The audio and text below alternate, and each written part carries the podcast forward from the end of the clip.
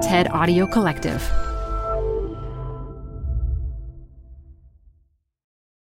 This episode is brought to you by Progressive. Most of you aren't just listening right now. You're driving, cleaning, and even exercising. But what if you could be saving money by switching to Progressive? Drivers who save by switching save nearly $750 on average, and auto customers qualify for an average of seven discounts. Multitask right now. Quote today at progressive.com. Progressive Casualty Insurance Company and Affiliates. National average 12 month savings of $744 by new customers surveyed who saved with Progressive between June 2022 and May 2023. Potential savings will vary. Discounts not available in all states and situations.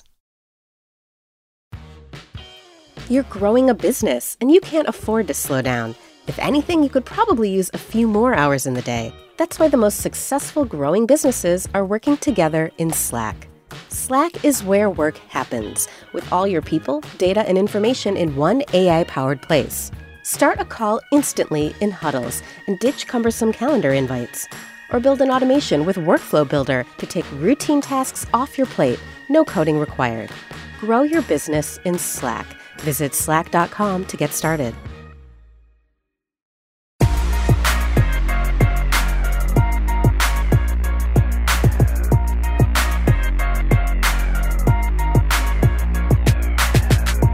Everyone. You're listening to After Hours. I'm Youngme, I'm Felix. And I'm Mihir. and it's the holiday season. Are you guys ready? Yeah, so ready. I am so unequivocally not ready. Really? really? I'm just not ready. I feel like I'm so behind, but I'm getting there. Oh, I think I'm emotionally ready. We got this gift the other day. Did you see like just half an inch of snow making everything beautiful and white? Hmm. What better thing before the holidays? I agree with you, Felix. I am spiritually and emotionally ready. I'm not ready in any other way. Who cares? I completely agree. And you know, one of the things is when your kids get older, it's really just about being together. Mm-hmm, there's mm-hmm. less preparation, so to speak, Yeah. and there's more just anticipation, I think. I also Which is think at these moments of pre-holiday craziness, it's always useful to remember that time passes, and even if you're not ready for it, it'll come, and it'll all just be fine. It'll all just Yeah, be fine. it'll be exactly. fine. So we have two more episodes, this one and one more, before we're going to go off on holiday break and then be back in January. Mm. But these last two episodes, these are two of my favorite episodes of the year. Hmm. So the one we're doing tonight is our end of year awards. Yeah. yeah, so we're gonna do a business person of the year, the story of the year, buzzword of the year. Trends. It's gonna be really gonna fun. be fun. Yeah, and we're all dressed up in tuxedos and evening gowns. And next week is also a fun one because that's the week we do predictions for 2022. Oh, But for tonight, we'll do our awards. So you guys ready? yeah, Yeah. absolutely. Okay.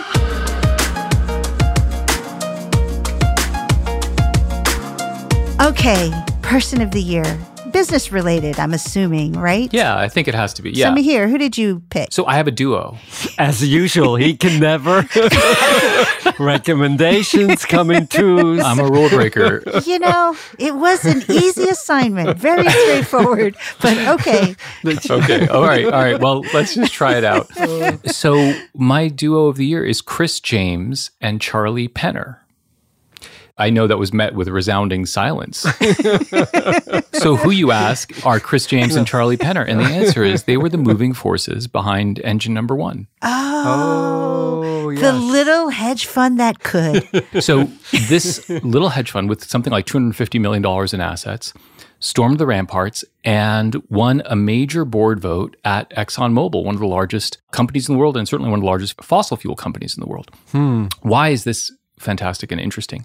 To me, I think it really capitalizes what's been going on in this moment, which is they took all this energy around corporate social responsibility and ESG, which I find sometimes kind of frustrating and a little bit vague. And they went straight to the board of ExxonMobil and they used hard business logic, not some like, oh, what's your purpose kind of stuff, but like hardcore business logic for like capital allocation and the risks that they were making their shareholders bear.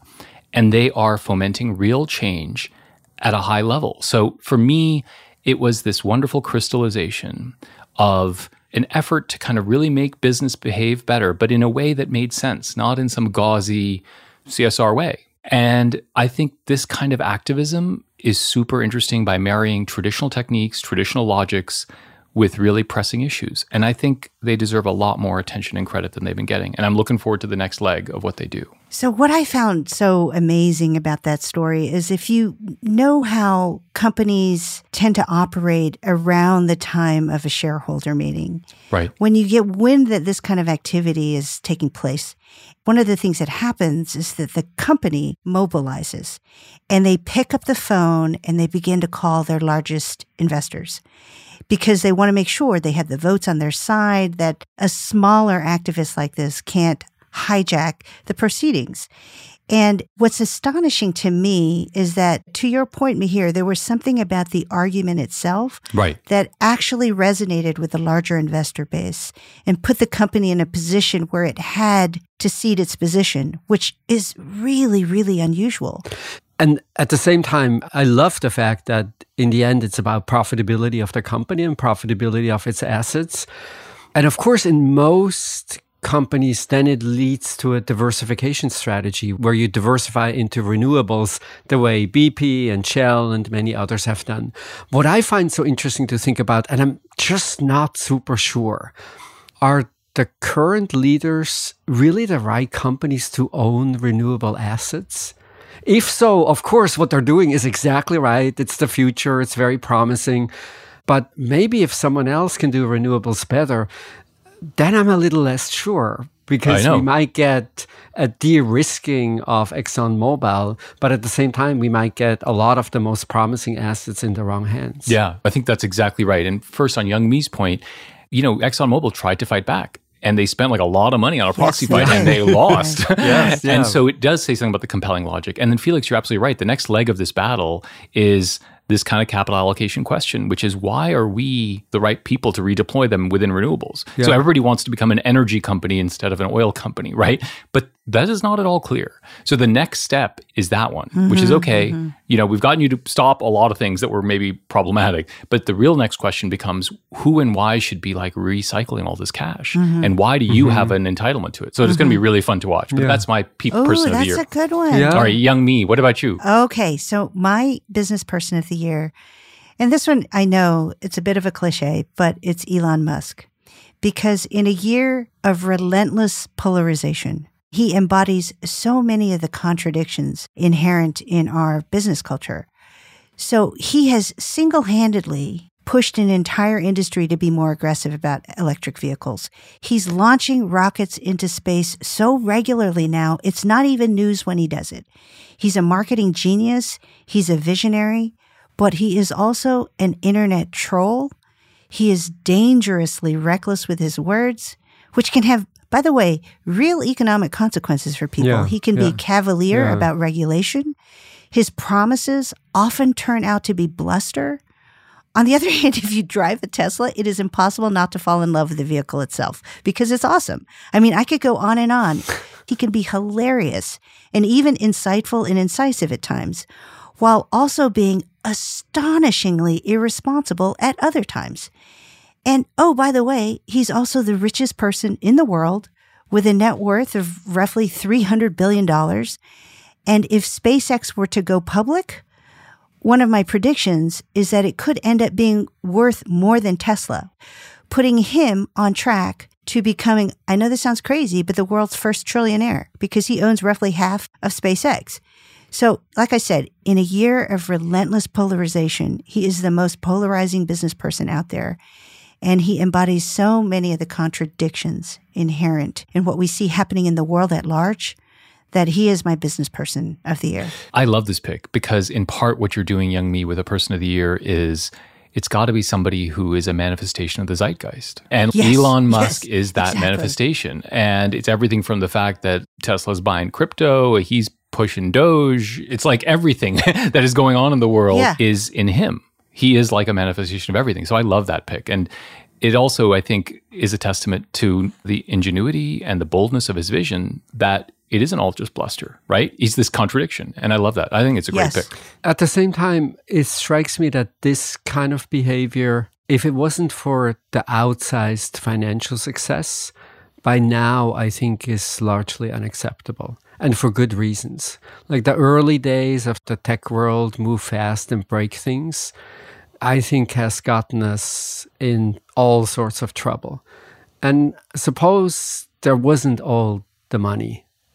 Would we still put him on a pedestal? Mm, maybe not. Yeah, and I think it says something too about the complicated relationship we have with wealth Mhm. and wealth generation. Yes. Mhm. Yeah. And I think we want to celebrate our most impressive and successful entrepreneurs. And we love the fact that they're rebels and they're anti establishment. But something has changed. And I agree with you, Felix.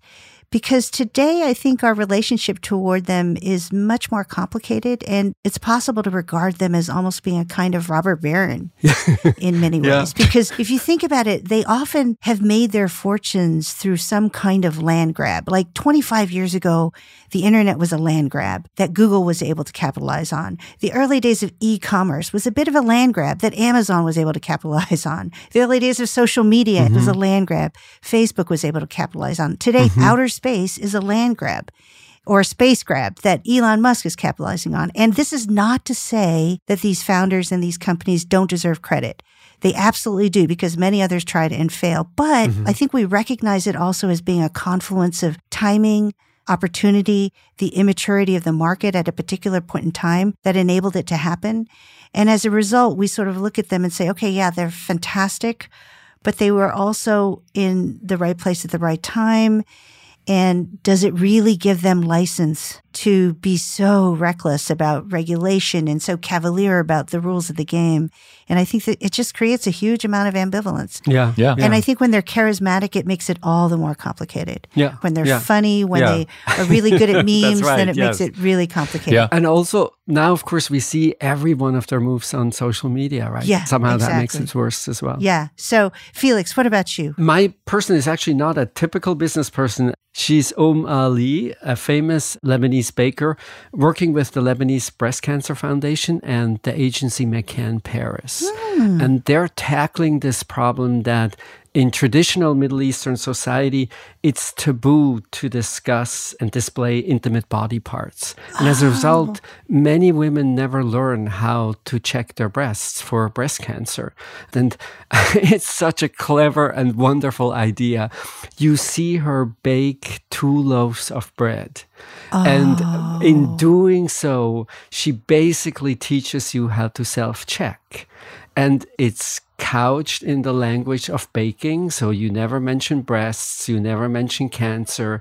But then as it spreads, and it can spread easily in social media because it doesn't violate any of the regulations. Because you're just breaking She's bread. just baking bread. and then there's this hashtag, have you baked bread this month? And the idea being that you oh. need to check every month. And she reaches communities. There's lots and lots of copycats. There's a British version, there's a Turkish version, there's a version for Germany now. And it's become a real thing. And I admire it so much for two reasons. One is just like the absolutely fabulous idea mm-hmm. because many of the traditional households do bake bread. So it's Yeah. a very familiar activity. Yeah. And then the other thing that's so interesting is, which I always like in business, you start with this idea of how do I create value? And you have no idea essentially about the business impact. And then sure enough, before you know it, there's newspaper ads, Wow. there's Spinneys, a Lebanese chain of grocery stores that then puts it on packages. And so eventually there is the business angle to it, but that's not how you started out. Hmm. We can link to the video on the After Hours webpage. When I first saw it, I thought it was the best thing this year. I love the yin and yang of the pick I just made and the pick you just made. you know, think about it. I mean, so I come out with a pick is this celebrated wealthy dude. And then you come up with a pick with someone who has an equal, if not more, amount of ingenuity and ambition, but directed in a completely different way, and is someone whose name is hmm. not a household name, and yet is affecting change at a global scale. I mean, it's really quite amazing. What I like about your comment, Youngme, is I think our two picks show business does just so many different things. Yeah. Yeah. You know Yeah. how we sometimes have like an almost monolithic view of this is what business is like. And then once you start thinking about it, it's like, oh my God, it's like a million different things. Yeah. I love that pick. I think in many ways, but primarily because you said it's such a good idea. So much time we think about where do good ideas come from? And in this case, it's like this mixing of the tradition and the modern. Mm-hmm. It's like the mixing of business and public health. It's that cross fertilization. Yeah. And then finally, it's like this very specific idea, which is tailored to this conflict between the traditional and the modern in the Middle East. But guess what? Turns out to be universal, Yeah. which is also, I think, Yeah. fantastic. Yeah. Oh, that's a great pick, Felix. Yeah, I love it. I love Yeah. that. Okay, let's do story of the year. So, what did you bring in for story of the year? Felix, you go first this time. So my story of the year, SPACs. it is just Look, Mihir just unbelievable. perked up. Did you see that? yeah, just the volume of activity alone is just totally astounding. So in 2020, the whole year, we had 250 IPOs valued at around 80 billion. And then in the first quarter of 2021, we had 300 deals worth more than $100 billion. And one of the things that is, I think, a raging debate now is how well have the SPACs performed? And by one account, the post IPO performance has just been absolutely horrible. If you go back for this year, about 70% of them trade below the original value.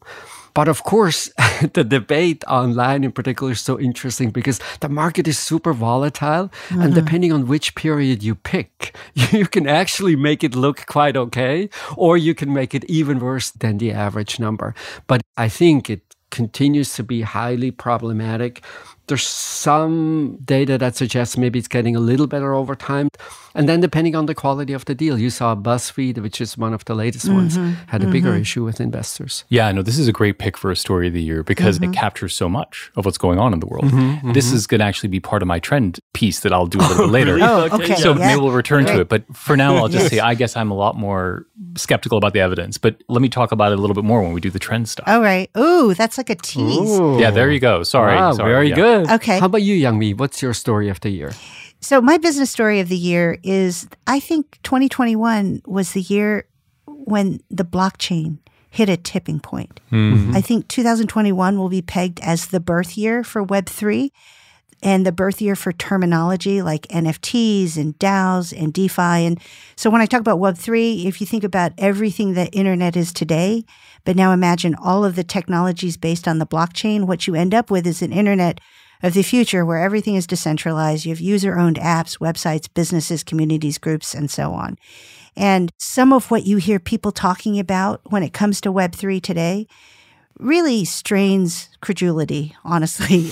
but it's not all hogwash either. Some of the use cases are actually quite fascinating.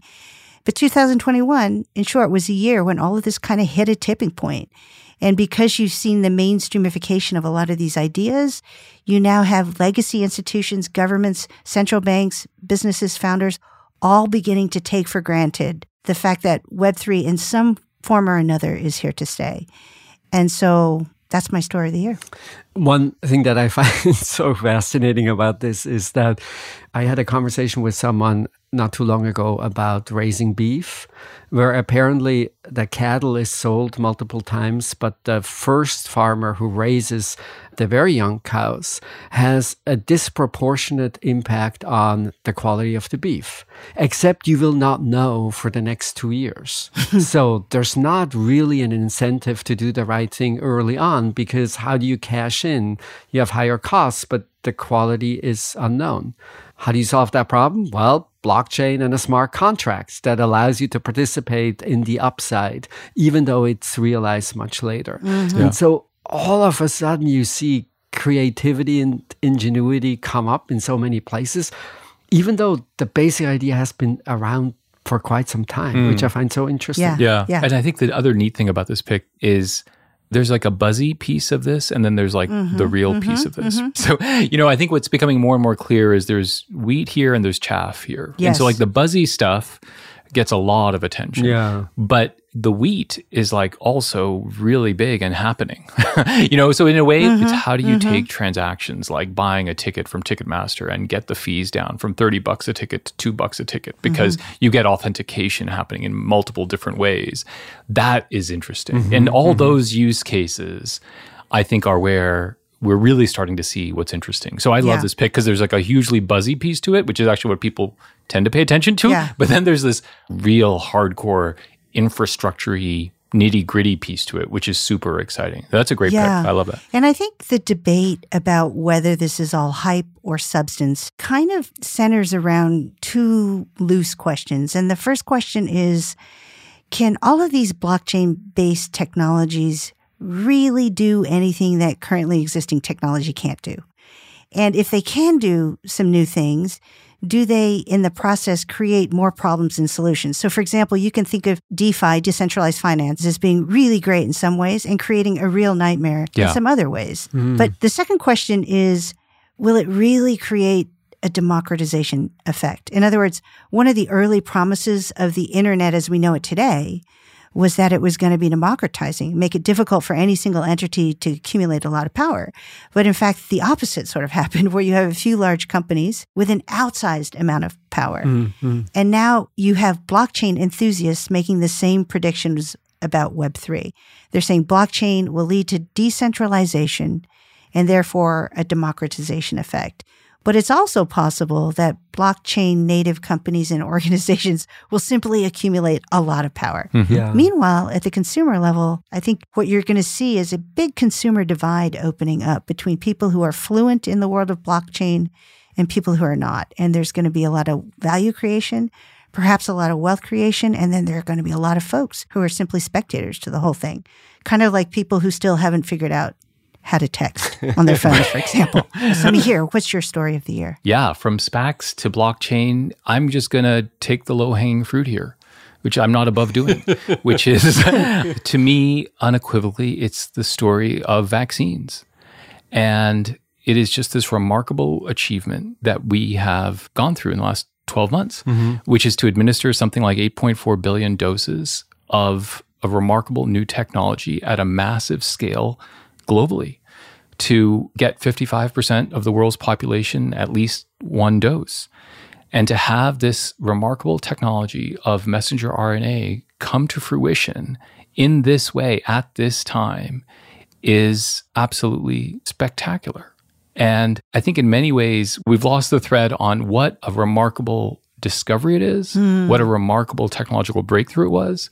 And I think that thread is really, in some ways, been lost. And I think when we look back, we're going to realize that the onslaught of mRNA technologies, in combination with other things going on in life sciences like gene editing, I think 2021 was just a singular year for those advances to come to fruition. And hmm. then the final thing I like about this story is there is often a tension that people articulate between, well, what we need to do economically and what we need to do from a public health perspective. And I hope we can put that to bed in a way because we flourish when we're safe. And public health is a prerequisite for economic growth and activity. Hmm. I hope we don't lose the thread on it and we don't forget where we were 12 months ago, hmm. mm-hmm. where we were 24 mm-hmm. months ago with these technologies, mm-hmm. and just stop and appreciate what it is that these partnerships have kind of created for us. So that's my pick for the story of the year. I went for the obvious one. in some ways, I think it's telling that it almost feels like an afterthought to talk about. Mm-hmm. It's one of those things where we went from not being sure whether or not we could produce a vaccine to, oh my gosh, we have a vaccine, to completely taking it for granted. Yeah. and now it's an afterthought. And we went through that cycle so quickly, and yet it has been transformative, of course. Yeah, absolutely. And even some of the tensions that we have from the whole debate what if we could have vaccinated everyone at amazing speed? Right. Of course, that's a particularly interesting question on the backdrop that you have a vaccine which is 90% effective. Yeah. Most Yeah. vaccines are not nearly Unbelievable. as effective. And then the conversation around how much of a difference would it make if you do it a little more faster or a little slower are very different conversations. But it's only in the context of having something that could literally eradicate the disease tomorrow because it's so incredibly effective. And it's one of these interesting instances where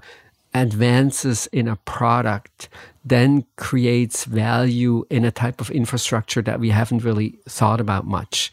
One is just the medical infrastructure, you know, how quickly can you serve how many people? Right. But mm-hmm. also the political, Right. social infrastructure. Yeah. Like how quickly can we agree on things being safe? That used to just not be that big a deal. And now all of a sudden, Exactly. because of that medical advance, Yeah. it turns out to be a really big question. And countries and the planet Earth will be much better off if we had a little more of that infrastructure. But it's a new demand and it takes time to build it. Yeah. Yeah. I think it also really underscores all of the divides, right? So there's this huge divide between countries where the vaccines are plentiful and countries where the vaccines continue to be scarce. And then in the countries where vaccines are plentiful, there's a huge divide between people mm-hmm. who want to mm-hmm. take the vaccines and people who refuse to. Mm-hmm. Well, I think that's the sense in which I love this as a story of the year because it is, I think, uplifting and wonderful to think about what we as the human race have accomplished in Yeah. creating this moment. And then at the same time, it becomes a prism for seeing all our foibles, like all the mm. problems that we have Completely. in that Yeah. process. But I hope we don't lose the thread on the singular accomplishment. Yeah. So, yeah, that's my story of the year. Fantastic. Okay, let's come back with our trend of the year. Good. Great. Sounds good. Support for the show comes from Brooks Running. I'm so excited because I have been a runner, gosh, my entire adult life. And for as long as I can remember, I have run with Brooks running shoes. Now I'm running with a pair of Ghost 16s from Brooks. Incredibly lightweight shoes that have really soft cushioning. It feels just right when I'm hitting my running trail that's just out behind my house. You now can take your daily run in the better than ever Ghost 16. You can visit brooksrunning.com to learn more.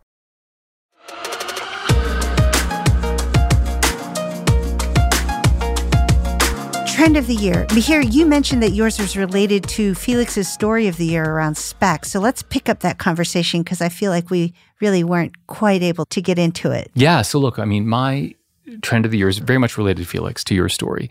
And it's this broader craziness associated with the rise of retail investors. Oh, and I think Uh, SPACs yeah. is one manifestation of it, but the IPO market broadly is a manifestation of it.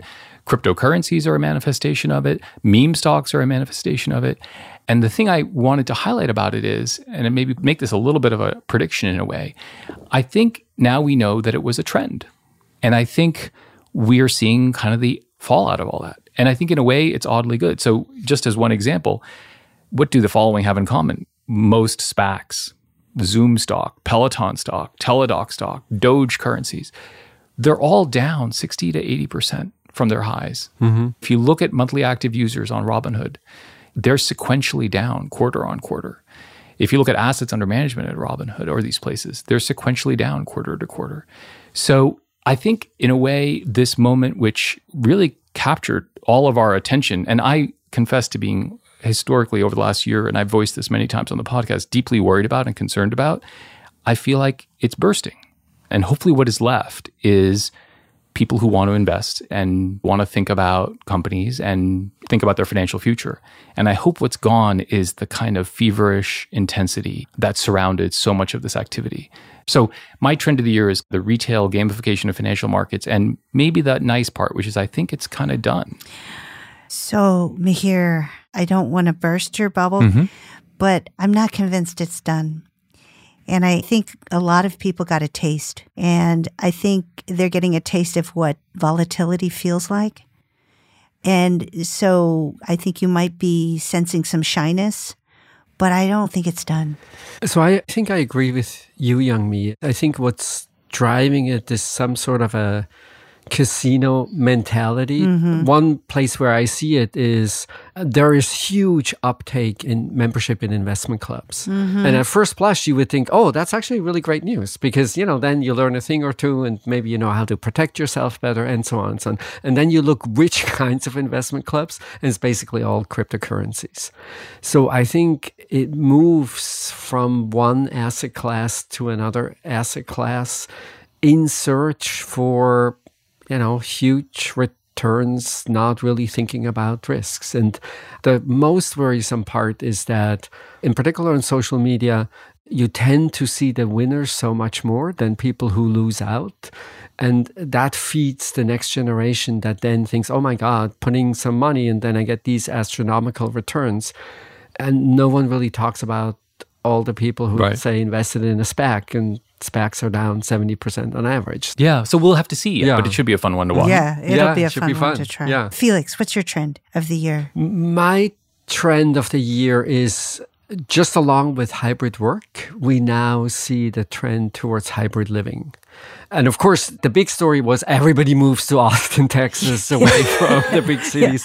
Now, what seems to be happening is all of a sudden I remember, oh, there was a reason why I lived in the city in the first place. there were actually things that I really miss now. And so it's two really interesting things. One is the demand for second homes has just grown dramatically. Mm-hmm. Now in some markets, like 50%, 100% up. Yeah. And then you see this really interesting mix, which I find totally fascinating. So many places in the big city are now listed as pied terres. And the idea is ah. you have your home out in the countryside, Yeah. and Right. then you have a small place in the city, and maybe you work in the city, and then you enjoy everything the city has to offer. And then you see the opposite, where you have the tiny home movement and the very modest pieces out, maybe an hour or two hours away from the city, where the idea is you mostly live in the city, and then maybe the weekends you spend outside. And that is uh, both interesting and a little concerning because we're short of homes to begin with. We're building a million homes a year. We're short three and a half as it is. Unless you do home sharing, right? Unless you can find somebody. Yes, so this is pretty funny. There's a little consulting industry now around how do you make that type of living possible and Right. actually enjoyable. And one of the most common pieces of advice is that you need to have everything in both places. Because if Yeah. you go back and forth and you have to worry about do I have underwear in the other place, that's Yeah. not going to work. and so that then discourages, I think, people from renting out these places because they really will feel Ah. I like see. homes in both places. Yeah, I love this one because I do feel like everybody I know has reevaluated everything about how they're living, and this is part of it. And it's related to the trend I brought in. So, the trend I brought in is you know, we talked a lot this year about labor shortages and people quitting their jobs, everything that's being pegged as the great resignation. I like to think of it more as not the great resignation, but the great reassessment. Hmm. One reason for that is it's not quite clear yet if this really is a great resignation. In fact, I think what's happening is a lot more complicated. Mm-hmm. There's Yeah. a lot of quitting happening, but there's also a lot of job hopping. There's a lot of movement to freelance work. Yep. There's a lot of early retirement happening. Right. And there are a lot of people simply taking time off to figure out what they want to do next. So it's a pretty multifaceted dynamic, but I do think the ripple effects of this are going to be significant because it's creating a big rethink. And part of that rethink is exactly what you said, Felix. Right. Do I want to move to Austin? Or actually, do I want to stay in New York City? And how do I want to organize my life? And I think everybody is rethinking how they want to spend their time, how they want to integrate work and life. I think every company out there is rethinking how they manage their people. Mm-hmm. And in general, I think all of this, despite the tumult it creates, I think it's kind of a healthy thing. It's a really good thing when we stop taking our daily routines for granted and we reevaluate them. It's a really good thing when companies stop taking their people for granted and reevaluate how they're treating their people. Hmm. I think you're right. They're deeply connected. Yeah. So the reassessment that you're talking about, Youngme, one manifestation is living, but it's such a widespread thing. And this is, again, in a way, like an odd silver lining of this horrible thing we've been through in the last two years, which is it's a complete shock to the system. Yeah. And it makes you wake up and ask questions that we should be asking all the time. Like, am I living my life in the right way? am I associating myself with work I'm proud of? The most mm-hmm. basic questions. And I think that is fantastic. Mm-hmm. So I think it's a great call as the trend of the year, both of you. Another risk that I sometimes think about is what if we end up in a place that is not so different from where we started? what if it ends up that the jobs are where the jobs are and most employers will require some presence? And now I feel like I'm back in the old routine that now feels even worse than before. Yeah. I don't really know. Well, so there are two alternative futures ahead of us. One future, we're doing exactly the same thing we were doing before. And the other future is we have houses in three different locations and we're trading crypto on a regular basis. And we'll all just be meeting on the metaverse, hanging out. okay, wait. So this brings us to our last category, which is your overused buzzword of the year that frankly, if you never heard again, you would be so fine with. Can I go first? Sure. So this happened really in the early months of the year. I had a friend who said to me, I am so tired of hearing people use the word unprecedented mm-hmm. that she mm. started playing a drinking game by herself at night. She turned on the television and listened to analysts talk. And anytime anyone used the word unprecedented, she would take a drink. Remember when we would only use that word sporadically? And now everything is unprecedented. so that's mine. The word that I would be so happy if I never heard it again is flywheel. Everything is a flywheel now. And it's so annoying. Oh, I'm guilty Yeah. of that. Okay, I'll I've stop. used that too. Okay, I think Okay. originally it was more of an organizational idea. Yeah. You know, you sort of get what we would, I think, describe more as momentum, how do you get mm-hmm. things going. Yes. And now it's used to describe ecosystems, it's used to describe true. complements, it's used to describe network effects. And there's two irritating things. You lose a lot of the analytically really important distinctions Exactly. that actually tell Yeah. you something about what you're trying to do and what you're trying to build. And then the other thing that drives me nuts is just think about a real flywheel. The idea is that it takes less and less energy to keep it moving at a particular speed. Right. Yes. We're using it in exactly the opposite way, in that the same energy will make the flywheel spin faster and faster and faster. And that's not what the analogy is about in the first place. Here, I'm going to use it more and more often just to drive Just him to drive him crazy, We yeah. should use it all the time.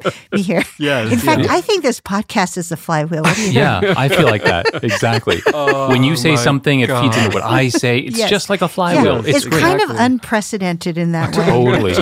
Totally. Be here. What's yours? Well, it'll surprise no one. And Youngme, you just used it very briefly, which is I got to say the buzzword of the year has got to be metaverse. Oh, yeah. Oh, oh, and I can't stand Yes. it, not because it's not true or real, but it's just gotten hyped and has become such an elastic idea. It kind of reminds me of terms like behavioral economics or artificial intelligence and machine learning. There's something really good there, and then it becomes a term that encompasses everything. Yeah. Mm-hmm. Like This is now, true. traditional, Yeah. like you respond to incentives. People are like behavioral economics. Like you know, Yeah. you do Yeah, something yeah, like exactly. you like work on a spreadsheet, and everyone's like, it's like artificial intelligence. Or alternatively, in the metaverse, I think it's going to become such an elastic idea. Like we're going to be on a Zoom call, and we're going to be like, isn't the metaverse No, great? but you know, there's something so corny about it that there is a chance it goes to the same place that the term information superhighway went. Yeah. Remember Right. in the early Yeah. days of Yeah, the internet, there was the information, and it was so hokey that we all just put it away in a closet to never. Yeah. Exactly. So there is a chance that the term metaverse gets put in that same closet. I mean, we don't know. we'll see. We shall yeah. see. Okay, so we are going to come back with recommendations in a second. That was fun, guys. Great.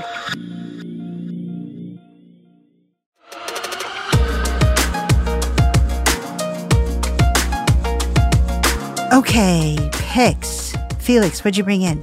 I brought in a movie that I saw that I really loved. It's called Sunday's Illness by Ramon Salazar, a Spanish movie. The story itself is a touching story, and it's probably not for you if you don't like dramatic endings, but it is shot so beautifully. Mm. The images that the camera holds still on a particular image for an extended period of time. And then there are scenes that I think I will never forget. And it's a mother daughter story. And there's one scene where they embrace, and the camera shows them from top. And it's a really windy day. And you see the hair, one's blonde, one's black. You see their hair do this dance in the wind. Wow. That is just like the perfect capture of what's going on emotionally and where they are in their relationship. And there's like half a dozen of these scenes that I can frankly not imagine that I will ever forget. The story Wow, itself is okay, fantastic. but the visuals are just oh my god, like what a talent! Wow. That's great. Can you say the name again, Felix? It's Sunday's illness. fantastic. That sounds great. Felix, I have to say, the way you described it, it created a real image in my head. So now I really feel compelled to check it out. So that was a nice plug. Um, Mihir, what did you bring in? Well, so my recommendation relates a little bit, Felix, to your Uma Ali story from the beginning. Oh, At this okay. time of year, it's useful to think about where ideas come from and how are we creative. And that idea is so spectacular, right? And you wonder about where it comes from. And mm-hmm, mm-hmm. my recommendations are associated with two sources for thinking about creativity this year. And they're both based in music. So the first is I am not a Beatles guy. I've never been a Beatles guy. I was like ah. the annoying guy who was like the Rolling Stones are way better than the Beatles. But the Get Back documentary by Peter Jackson, mm. if you want to think about the creative process and what makes it work, it is such a beautiful testament to that creative process. Uh-huh. It shows these four people in this very confined space trying to come up with something new. And if you've seen the clip of Paul McCartney strumming on his guitar, getting Oh, yeah. the chord of Get Back, you see an idea being born. yeah, yeah, And so rarely in life do you see an idea being born. And it's like to watch the interplay between structure and innovation, to see the interplay between collaboration and kind of going off on your own. It's just fantastic. And the other related musical suggestion about creativity is Stephen Sondheim died. And I'm not a musical guy, but it is great to look at some of his work at this time. yeah, I don't go to a lot of musicals, but I happen to have seen three of his. And in particular, Sunday in the Park with George has that same emphasis on creativity. Mm-hmm. And the recommendation I have is there's a book by James Lapine, who wrote the lyrics for that musical called Putting It Together. So if you want to spend some time thinking about the Beatles and Stephen Sondheim, they will fuel your creativity for the year. There's a really beautiful short YouTube video of artists. Once he passed away, artists came together on Times Square and they sang a song out of Sunday in the Park. Oh, is that right? I mean, in part, it's just a nice song, but you can also just looking at the faces of the artists, you can just see how much it means to them. And in fact, because it's about the creative process, right? Like finishing Yeah, the hat is yeah. one of those songs. Yes, And it's about yeah. what it means to come up with an idea. Yeah. And how to like dedicate yourself to it. It's pretty neat. And that's the same thing Paul McCartney's doing. Mm-hmm. He's like giving birth to an idea. I don't know. For some reason, both of those moments really caught me. So, Mihir, with respect to the Beatles documentary, I do have to ask you. It's really long, and I agree with you. There are these moments that you kind of can't believe you're witnessing. exactly. But it is really long. It's eight hours. Yeah. And so my question for you is, and this is a serious question, is it cheating to just skip To watch the to clips. these moments? well, I don't know the answer, but I will tell you that I approached it with like, I ain't doing eight hours of the Beatles because Yeah. I don't even like the right. Beatles that much. Yeah. but I was just drawn in. It's also visually beautiful because it's all this touched up old Yeah. stuff that Peter Jackson does. So I don't know. For me, it just caught me. Maybe it was just the right time, Yeah. but it got me hook, line, and sinker. Interesting. What do you got, Youngme? Okay, so because this is our award show, I decided instead of a particular recommendation, I was going to offer up my top five streaming Oh experiences this What? year. Illegal Now maneuver. And. I'm just going to list them. And I've actually recommended some of them, I think, already. So some of them are repeats, but it was Oh. kind of fun to just come up with a list. Yeah, And so here's my list. And I'd be so curious as to whether you think it's a good one or not let's do it. in no particular order. And by the way, I'm not even sure when these were released, but this is the year I watched them. So Mare of Easttown is one, mm-hmm. The Queen's Gambit, The White Lotus, yeah. Hacks, and then Succession, which Mihir, you and I have texted back and forth on throughout the fall. I almost gave up on because at a point I just couldn't watch it anymore. Yeah. And then it came on so strong at the end, and I have not seen the finale yet, but I've seen the penultimate episode. And that episode was so epic. But those are my five. What do you think? What did I miss? What would you have put on there? Can I just remember I got them all? So it's Mare of Mare of Easttown. Easttown. the Queen's Gambit, Yeah. White Lotus, Oh, yeah, yeah, yeah. Got it. Hacks, and Succession. And Succession. I mean, yeah. my favorite on your list, Yeah. Queen's Gambit. Yeah, that I thought it was so good. amazing. And it's not easy to make a good chess movie. Oh, I the know. other thing that I loved is it really conveyed some things about the game and how you learn and how you play. Yes. You know how some television shows they take place in a law office, but you learn nothing about the law. And here, I thought that was really nice how you actually learned about the game itself. Yeah. And yet you didn't have to be completely dedicated to chess to really like it. Yes, I love that as well. So this is very good news for me because Queen's Gambit is the one I have not seen.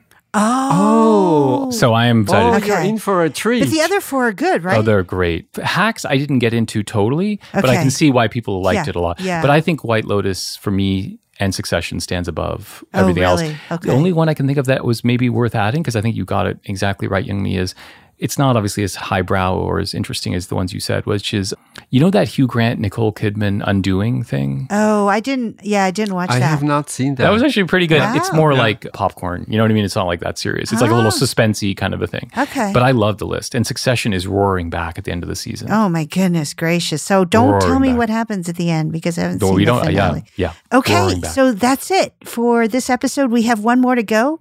You can join us next week where we will offer our predictions for 2022. But that's it for tonight. So thanks everyone for listening. This is After Hours from the TED Audio Collective.